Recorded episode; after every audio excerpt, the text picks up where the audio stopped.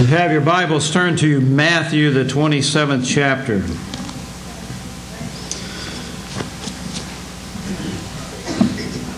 Matthew, the 27th chapter. Many people around this world today are celebrating Easter Sunday, the fact that Jesus came forth out of the grave on the first day of the week. As God's people, we assemble every Sunday to memorialize his death when we assemble around the table and partake of the Lord's Supper. And as we assemble, we assemble upon the first day of the week, which symbolizes the day that Jesus came forth out of the grave. But I thought it would be good for us to be reminded today of what exactly Jesus went through so that you and I could have salvation. So, beginning in verse 26, it says, Then released he Barabbas unto them, and when he had scourged Jesus, he delivered him to be crucified. Then the soldiers of the governor took Jesus into the common hall and gathered unto him the whole band of soldiers, and they stripped him and put on him a scarlet robe. And when they had planted a crown of thorns, they put it upon his head, and a reed in his right hand. And they bowed the knee before him and mocked him, saying, Hail, King of the Jews! And they spit upon him, and took the reed and smote him on the head. And after they had mocked him, they took the robe off of him and put his own raiment on him, and led him away to be crucified. And as they came out, they found a man of Cyrene, Simon by name. Him they compelled to bear his cross. And when they were come to the unto the place called Golgotha, that is to say, a place of the skull, they gave him vinegar to drink mingled with gall, and when he had tasted thereof, he would not drink. And they crucified him and parted his garments, casting lots, that it might be fulfilled which was spoken by the prophet. And they parted my garments among them, and um, upon my vesture did they cast lots. And sitting down, they watched him there, and set up, set up over his head his accusation written this is Jesus, the King of the Jews. Then were there two thieves crucified with him, one on the right hand and the other on the left. And they that passed by reviled him, wagging their heads, and saying, Thou that destroyest the temple and buildest it in three days, save thyself. If thou be the Son of God, come down from the cross. Likewise, also the chief priests, mocking him, and the scribes and elders said, He saved others, himself he cannot save. If he be the king of Israel, let him now come down from the cross, and we will believe him. He trusted in God, let him deliver him now, if he will have him, for he has said, I am the Son of God. The thieves also, which were crucified with him, cast the same in his teeth. Now from the sixth hour there was darkness over the land until the ninth hour. And about the ninth hour, Jesus cried with a loud voice, saying, Eli, Eli, Lama Sabachthani, that is to say, My God, my God, why hast thou forsaken me? And some of them that stood there, when they heard that, said, This man calleth for Elias. And straightway one of them ran and took a sponge and filled it with vinegar and put it on a reed and gave him to drink. The rest said, Let it be. Let us see whether Elias will come to save him. And Jesus, when he had cried again with a loud voice, yielded up the ghost. And behold, the veil of the temple was rent in twain from the top to the bottom. And the earth did quake, and the rocks rent. And the graves were open, and many bodies of the saints which slept arose and came out of the graves after his resurrection and went into the holy city and appeared unto many. And when the centurion and they that were with him watching Jesus saw the earthquake and those things that were done, they feared greatly, saying, Truly, this was the Son of God. As we read the account of Matthew and the events that led up to the crucifixion of Jesus, we're able to see a number of people who were present on that occasion. And in the crowd that day, there were faces. And in fact, if you look hard enough, you'll see your face in that crowd. You may look at the picture that's on the screen and you may say, well, those people look kind of modern. Well, that was my point. Because I want us to realize that we are represented in one of those groups that we're going to talk about this morning. And I hope that you can be honest with yourself and realize that you're in one or the other. And hopefully you're going to be in the one that we talk about last. But the first person that we want to look at was Simon. In Matthew chapter 27 and verse 32, it says, And as they came out, they found a man of Cyrene, uh, Simon by name. Him they compelled to bear the cross. In Mark chapter 15 and verse 21, it says, And they compelled Simon of Cyrene, who passed by, coming out of the country, the father of Alexander and Rufus, to bear his cross. Here we find an individual who was just passing by and saw the crucifixion or the uh, leading up to the crucifixion. And he was compelled. When you see that word compelled, that doesn't mean that he jumped out and said, Hey, I'll carry his cross. That means that they forced him to carry the cross of Jesus. And when we see Simon in that crowd, we see the faces of some of us that may be present today that were there on that occasion. Because how many are here today and how many are in other places uh, worshiping because they're compelled, because they're forced? They're not there because they want to be, but maybe they're there to please a husband or to please a wife. They're not interested in what the, the church stands for. They're not interested in what Jesus did for them. They're just there to support their family. Maybe a mom is here because of her children and she wants her children to, to do what's right, but she's not really into Christ and His kingdom.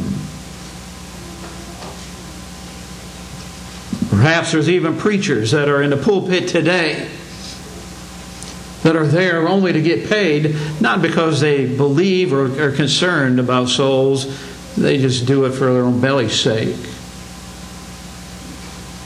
Are you in that number? Are you here today because you want to be here, or are you here just because someone else wants you to be here? Simon was forced to the cross, and not by his choice. I don't know if he ever became a Christian as a result of what he did or what he saw or what he heard. But we know that he was compelled and he was there.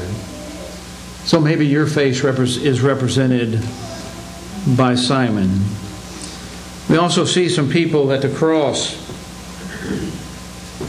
who behaved very foolishly. They were foolish at the cross. We read about those in verses 34 through 44, and that group would include the soldiers who were there that exercise or uh, caused the uh, uh, the crucifixion, the crowd that walked by, those that were there to watch. Because I would imagine it's just like today, you know, you see an accident on the side of the road, everybody slows down because they want to gawk. I'm sure that there were gawkers there that day that wanted to see the execution. They wanted to see what was happening. And so the soldiers were there, the crowd was there, and there were even some religious leaders that were there on that occasion. The crowd of uh, was a crowd of individuals. Do you see your face in that crowd? Because they were so close to the cross, but yet they were so far away from Christ. To think that Jesus is dying on the cross for them and they don't even take it seriously. They look at Jesus as the enemy. They look at someone that ne- look at him as someone that needs to be put to death. And in that crowd you see the soldiers who were so close to the cross, but yet so far away from Christ. And what were they doing? They were playing games, they were gambling, they were casting lots.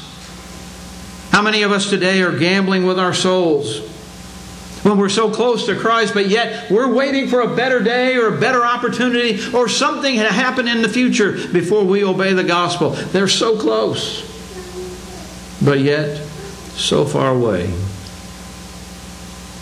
The crowd Another group that were so close, and as it says, it says in verse 39 and 40, and as they passed by, they reviled him and wag, wagging their heads and saying, Thou that destroyest the temple and buildest it in three days, save thyself. If thou be the Son of God, come down from the cross. Can you picture those individuals as they're walking by just shaking their head? Can you believe this guy? If he's who he claims to be, then why is he up there? I can't believe it. Maybe that represents you. Religious leaders, they knew better. They knew what Jesus was. They knew what he was what to look for. They should have recognized him as the Messiah, but yet they rejected him as the Messiah and sought to put him to death, and now they have, were accomplishing their mission. They wanted him to die. When we look at Old Testament prophecies, they should have recognized that Jesus was the Messiah, but they rejected that message. So close, but yet so far.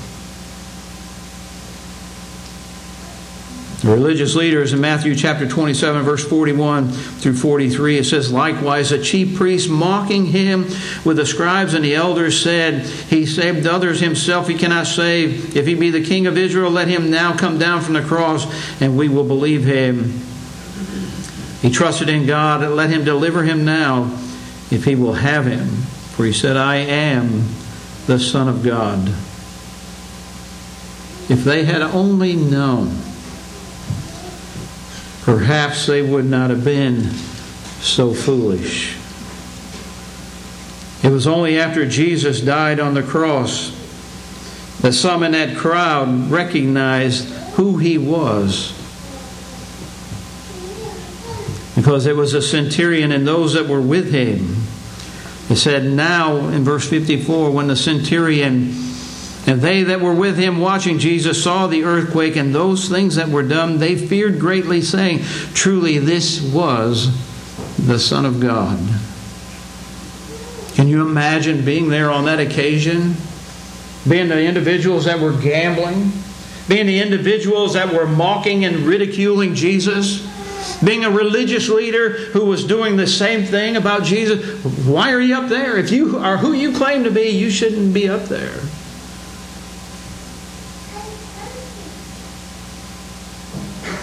And then to see the darkness.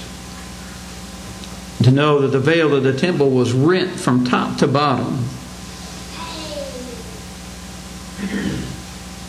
They knew that they had crucified the Son of God. Many people behave foolishly. In Matthew chapter Mark chapter 8 and verse 36, the Bible tells us, For what shall it profit a man if he shall gain the whole world and lose his own soul? Or what shall a man give in exchange for his soul? We see those soldiers and we see them gambling and we say that's foolish, but how much, how, how much more foolish can you get than to gamble with your soul when the Bible warns us that there's going to be a judgment?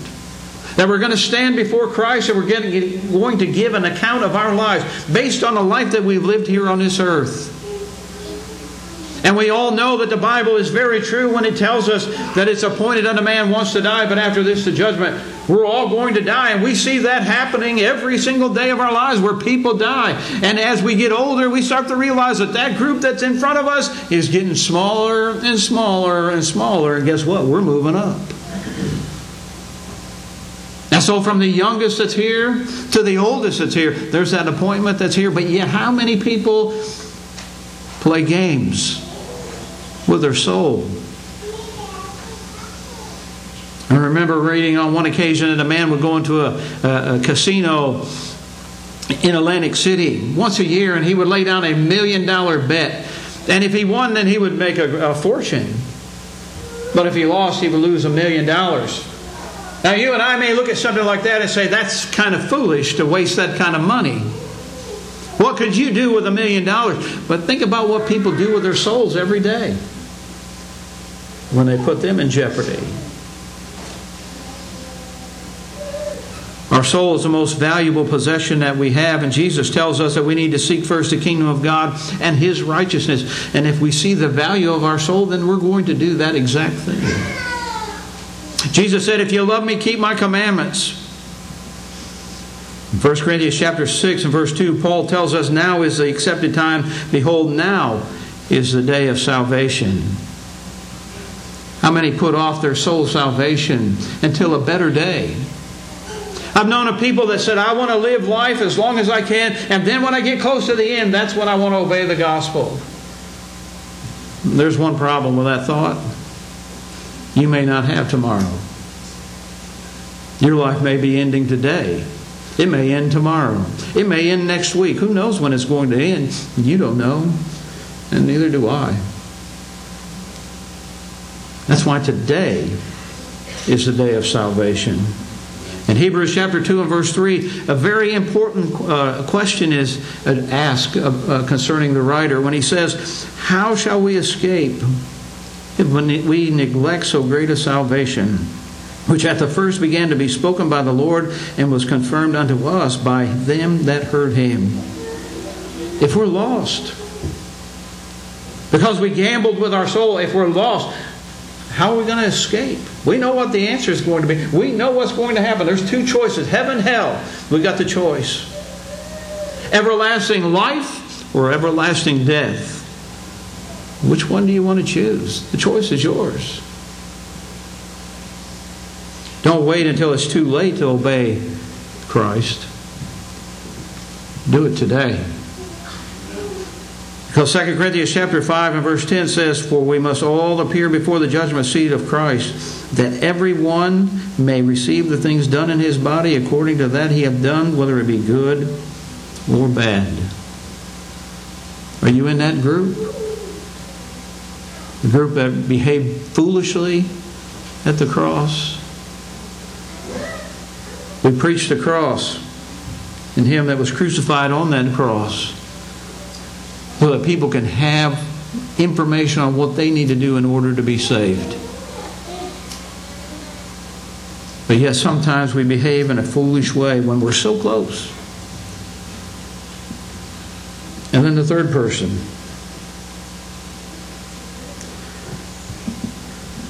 Which is the last person that we're going to look at, is a person who received forgiveness on the cross. Matthew chapter 44, we find there that the two malefactors, the two thieves, they reviled uh, Jesus also. But then if you flip over to Luke chapter 23, beginning of verse 39, it says this. And one of the malefactors which were hanged, hanged railed on him, saying, If thou be Christ, save thyself and us. But the other answered, rebuked, rebuked him, saying, Dost not thou fear God, seeing that thou art in the same condemnation? And we indeed justly, for we receive the due reward of our deeds, but this man hath done nothing amiss. And he said unto Jesus, Lord, remember me when thou comest into thy kingdom. And Jesus said unto him, Verily I say unto thee, today thou shalt be with me in paradise. Here we find an individual who's hanging on a, his own cross for a crime that he had committed. Him and the other malefactors that were hanging uh, by Jesus were thieves. And then what does it say? One of those thieves expressed his remorse. He rebuked the one individual. He expressed his remorse for what he did. He knew he deserved the punishment that he received, but he looked at Jesus and he said Jesus didn't deserve what he was getting. And he asked Jesus to remember him when he came into his kingdom. Maybe he had a, a, a realization that life was going to end. And he needed to do something about his soul. And that's an important question we need to ask ourselves. What do we want to do with our soul? Do we understand what Jesus did? He goes through all of this ordeal for you and me so that you and I can have the forgiveness of sin. And may I point out that this individual lived under a different dispensation than we live under today. Because Jesus had not died on the cross at that particular moment. And so it was easy for him to receive forgiveness there on the cross. We have to do something in order to have the forgiveness of sin. But this individual realized his condition and he did something about it then. We see his remorse, we see his humility, and we see his plea for help. And so I ask this question Were you there in that crowd on that day? You, are you compelled? Are you foolish? Or are you forgiven?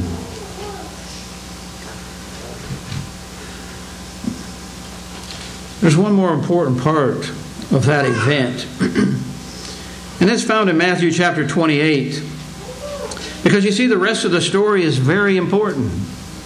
Because Jesus didn't stay in that tomb and he arose victorious over the grave. And beginning in verse uh, 1 of Matthew chapter 28, it says, And in the end of the Sabbath, as it began to dawn toward the first day of the week, came Mary Magdalene and another Mary to see the sepulchre. And behold, there was a great earthquake, from, for the angel of the Lord descended from heaven, and came and rolled back the stone from the door and sat upon it. His countenance was like lightning, and his raiment was white as snow. And for fear of him, the keepers did shake, and became as dead men. And the angel answered and said unto the women, or woman, Fear ye, or fear not ye, for I know that ye seek Jesus, which was crucified. He's not here, for he is risen, as he said, Come and see the place where the Lord lay. That's an important part of what Jesus did.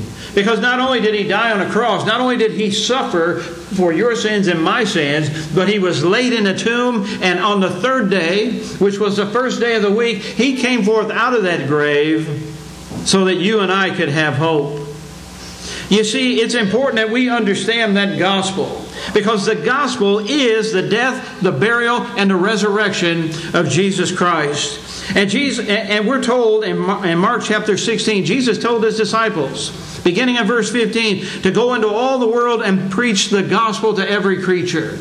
And so they were to take that gospel message and they were to tell everybody. And that's exactly the mission that I have and we all have that are Christians is to take that gospel message to the world. And what is that gospel message? It is the fact that Jesus died for our sins, that he was buried, and that he arose victorious over the grave. Because it tells us in, in 1 Corinthians, the 15th chapter, Paul tells us what the gospel is. Because he says in those verses, Behold, brethren, or moreover, brethren, I declared unto you the gospel which I preached unto you, which also ye have received, and wherein ye stand, by which also ye are saved, if ye keep in memory what I preached unto you, unless ye have believed in vain. For I delivered unto you first of all that which I also received, how that Christ died for our sins, according to the Scriptures, and that he was buried, and that he arose again the third day, according to the Scripture. So Jesus says, Go out into the world and preach the gospel. Uh, Paul tells us here in 1 Corinthians that that gospel consists of the death, burial, and resurrection of Jesus Christ. And when we see on the day of Pentecost, Peter stood up with the rest of the apostles, and what did he proclaim? The death, the burial, and the resurrection of Jesus Christ. And when they came to that realization that they had crucified Christ, they were concerned about their soul. Paul tells us in Romans chapter 1 and verse 16 that that gospel is the power of God into salvation. You want to be saved, then you need to believe that gospel. You have to believe that Jesus Christ is the Son of God and that He arose out of the grave on the third day. You need to believe all of those things concerning Him. It's important because that gospel that Jesus said to go into the world and preach is the power of God unto salvation. Now, you may not like to hear that. You may not want to believe that, but that's what God's Word says. And it's up to us as to whether or not we accept it. And the, the thing is, He created us as free moral agents. That means that you have a choice to accept it or to reject it. But that's the good news the fact that Jesus died for our sins that he was buried, and that he arose victorious over the grave. And so when we read Matthew chapter 27 and we see what, we, what he did, we, we see that death, and we can picture what he went through. Can you imagine the sadness that there was on, the, on, on that Sabbath day, that Saturday? When Jesus was still in the tomb? Imagine the joy when he came forth out of that grave on that first day of the week. Jesus had accomplished his mission. He came to this earth to seek and to save that which was lost. And in Matthew chapter 21, verse, or chapter, chapter, Matthew chapter 1, verse 21, get out here in a minute, it tells us there that he came to save his people from their sins. He came to save his people from their sins. In Matthew chapter 26 and verse 27, on the night that he was betrayed, when he instituted the Lord's Supper, which we'll be taking in a few moments, he said, For this is the blood of the New Testament, which is shed for many for the remission of sin. Jesus' blood was shed on that cross so that you and I could have the forgiveness or the remission of sin. So that's the gospel. Fact that Jesus did exactly what he was told to do, what he was planned to do, what was foretold that he would do, and it was God's plan from the foundations of the world. Before this world even existed, that was God's plan. That Jesus would die on a cross for our sins and then raise himself victorious over the grave. So, how do I obey that gospel? The Bible tells us. Romans chapter 10 verse 17, so then faith cometh by hearing, and hearing by the word of God. In Hebrews chapter 11 and verse 6, it says, Without faith it is impossible to please him, for he that cometh to God must believe that he is, and that he is a rewarder of them that diligently seek him. And so we have to have faith. And we have to believe what the Bible says. Now, we can ignore it. You see, we can be like some of those that were there on that day. We can play games with our soul. We can ignore the fact that Jesus died for our sins. We can put that out of our minds as far as we want, but the fact of the matter is, we have to believe that message. And that's faith. And I believe that that's exactly what Jesus did. He died on the cross for your sins and for my sins so that we could have eternal life. Then we must repent of our sins. Jesus says in Luke chapter 13, verses 3 and 5, I tell you, nay, but except ye repent, ye shall all likewise perish.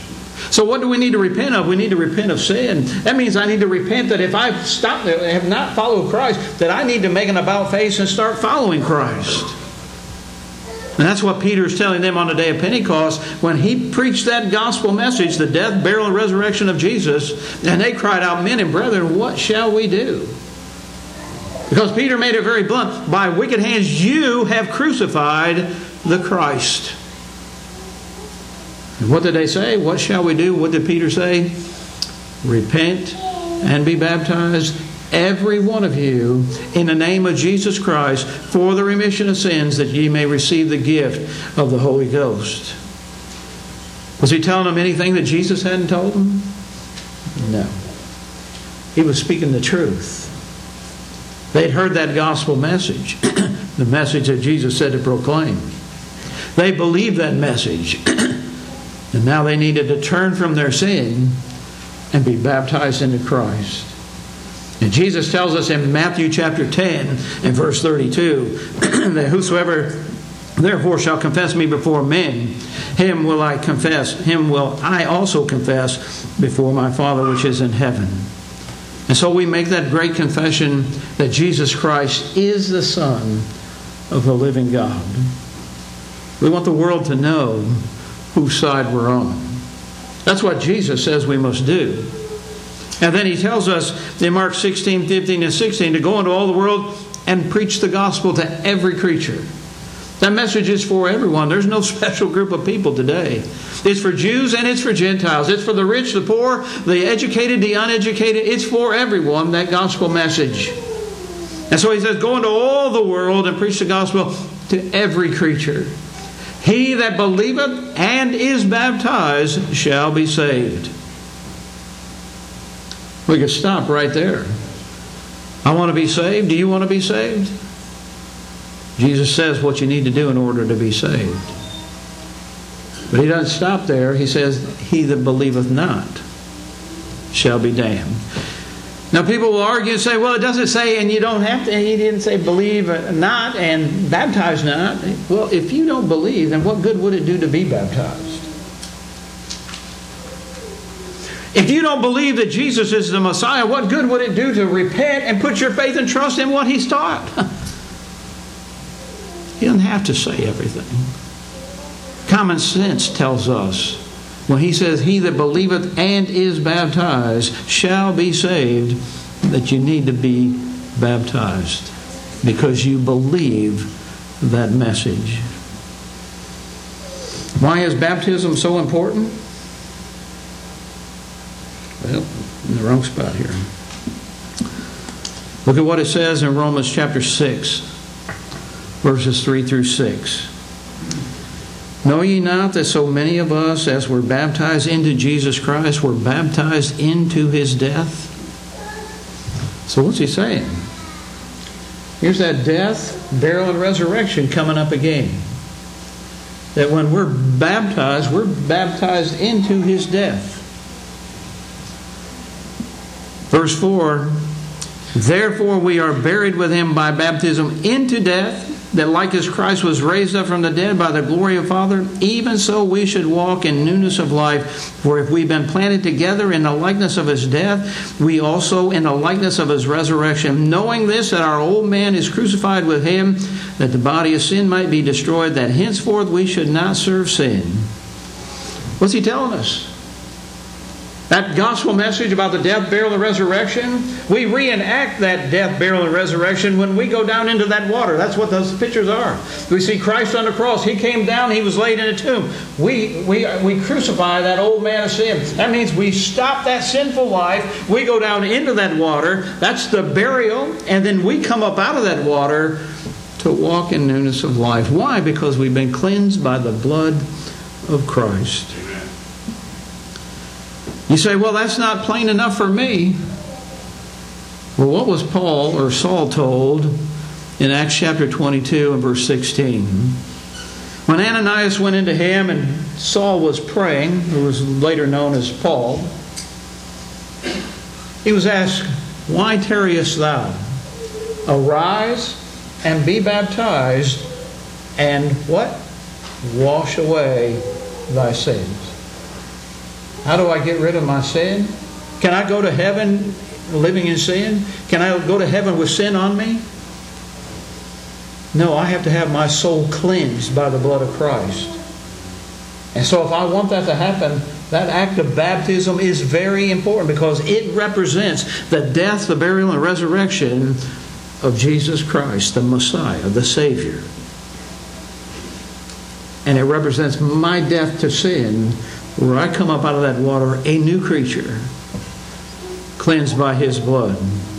Colossians chapter 1 and verse 12 says, Giving thanks unto the Father, which hath made us meet to be partakers of the inheritance of the saints in light, who hath delivered us from the power of darkness, and hath translated us into the kingdom of his dear Son, in whom we have redemption through his blood, even the forgiveness of sin. Without that blood being shed, there is no forgiveness.